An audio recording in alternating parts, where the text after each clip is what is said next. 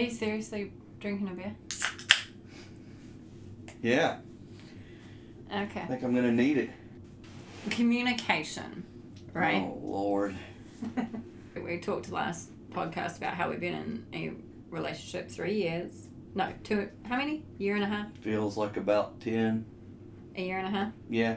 Okay, and we we struggle with communication, right? Yeah. It's all a matter of frame of mind. You so you agree with me though?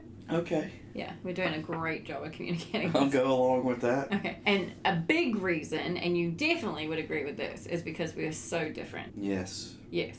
I'm going to explain my way of dealing with any kind of conflict or issue, and then if you could, can you explain your way? My way is full on direct, very thorough, talk it till I'm blue in the face, talk it till I'm actually sick of talking about it. It's how I deal with everything in my life, it's how I express my emotions. Very outwardly. I don't hold anything in. My heart's on my sleeve. It's just the way I'm, I'm made. You'd agree, it, it's a lot for me to keep something in, right? Yes. So that's how I deal with it, very outwardly. Man friend, a little different.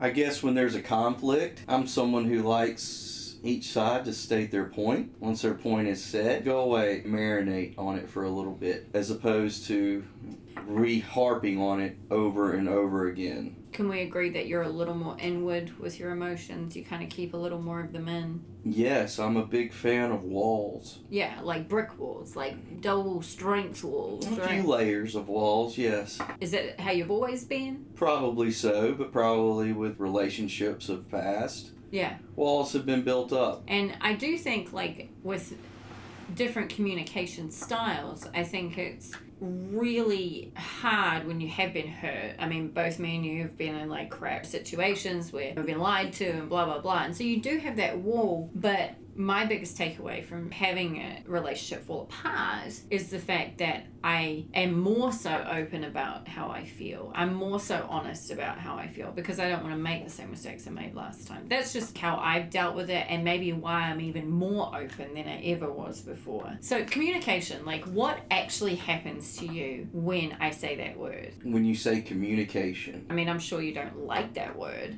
anymore because we've talked about that so much. I think when I hear the word communication in the context of just me and you, then I think now the word discussion.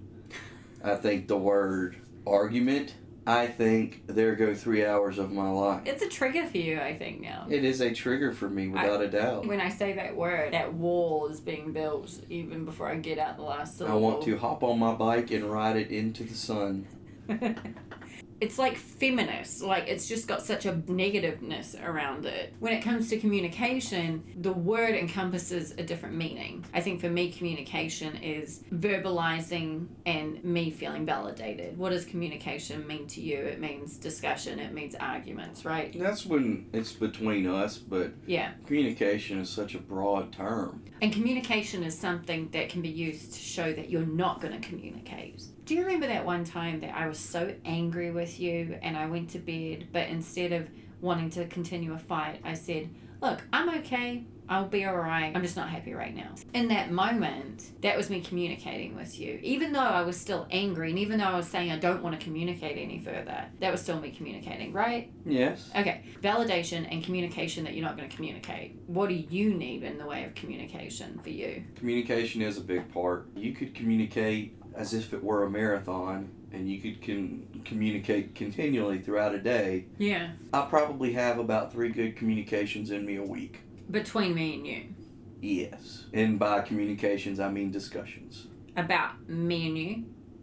Typically, yes. Okay, got it. That's But- pretty good though. But communication is something that needs to be. If I need me time or I need to get away, communication is where before where I need to just leave or I would be in a grouchy mood. Communication is something where I do need to recognize and be open and just say, listen, I need to head out and do something on my own. I need to stop at a happy hour on the way home. Yeah. I need a little wind down time for me. So I've learned a little bit about how I can communicate better because a lot of mine is That wall.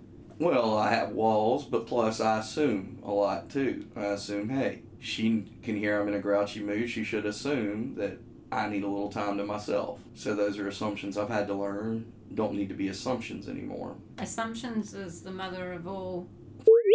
We're so different. Like if it was reversed. I think if I communicated as much as you'd like me to, you would be annoyed with me and call me whiny.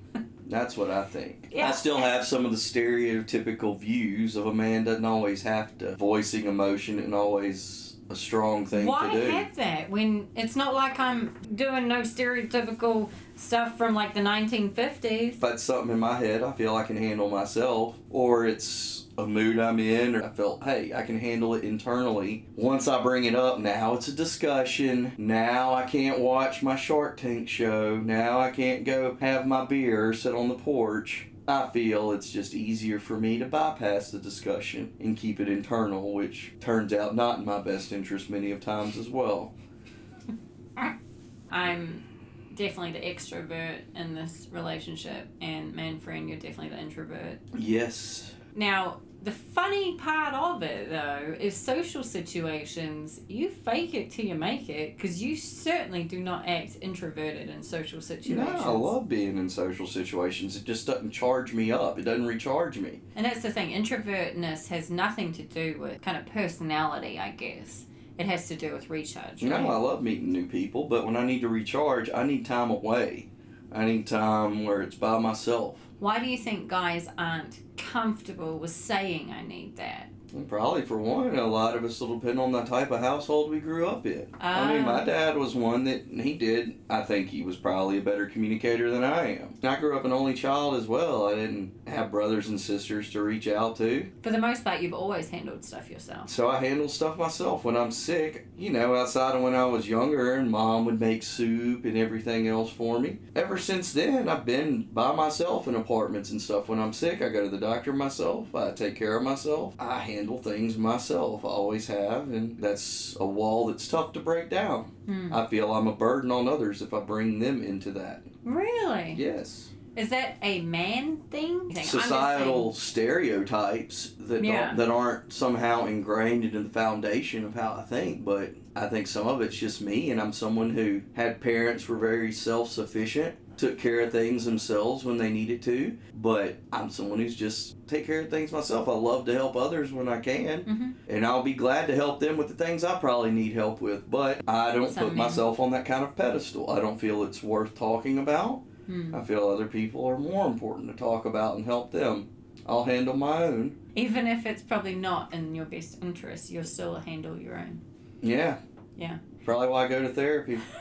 Communication, it's that word. It's like become the new C word. It's it's like a bad word. You even saying it, your eyeballs like bulge and you just start It- freaking It out. flips a switch without a doubt. Yeah.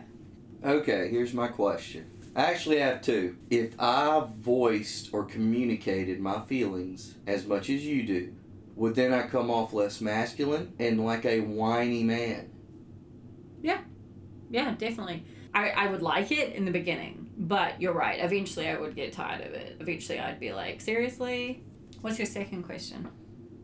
Just because someone voices their feelings, say whether me or you, you come in and you voice a feeling, does that mean a discussion has to take place afterwards? Or can it just be, I'm sorry you're feeling that way, and the subject is done? Right, like I probably would expect to be able to talk about it a whole lot. I'm all about solutions. So, one of the best things you've ever done in the past has been, hey, why don't you call one of your friends?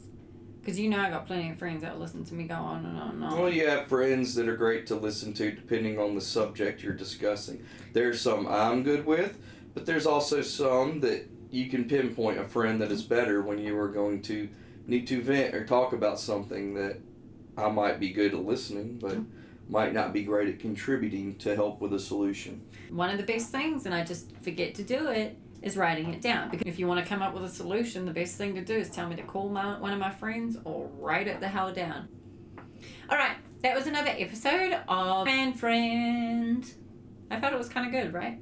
It was good. Definitely need another beer.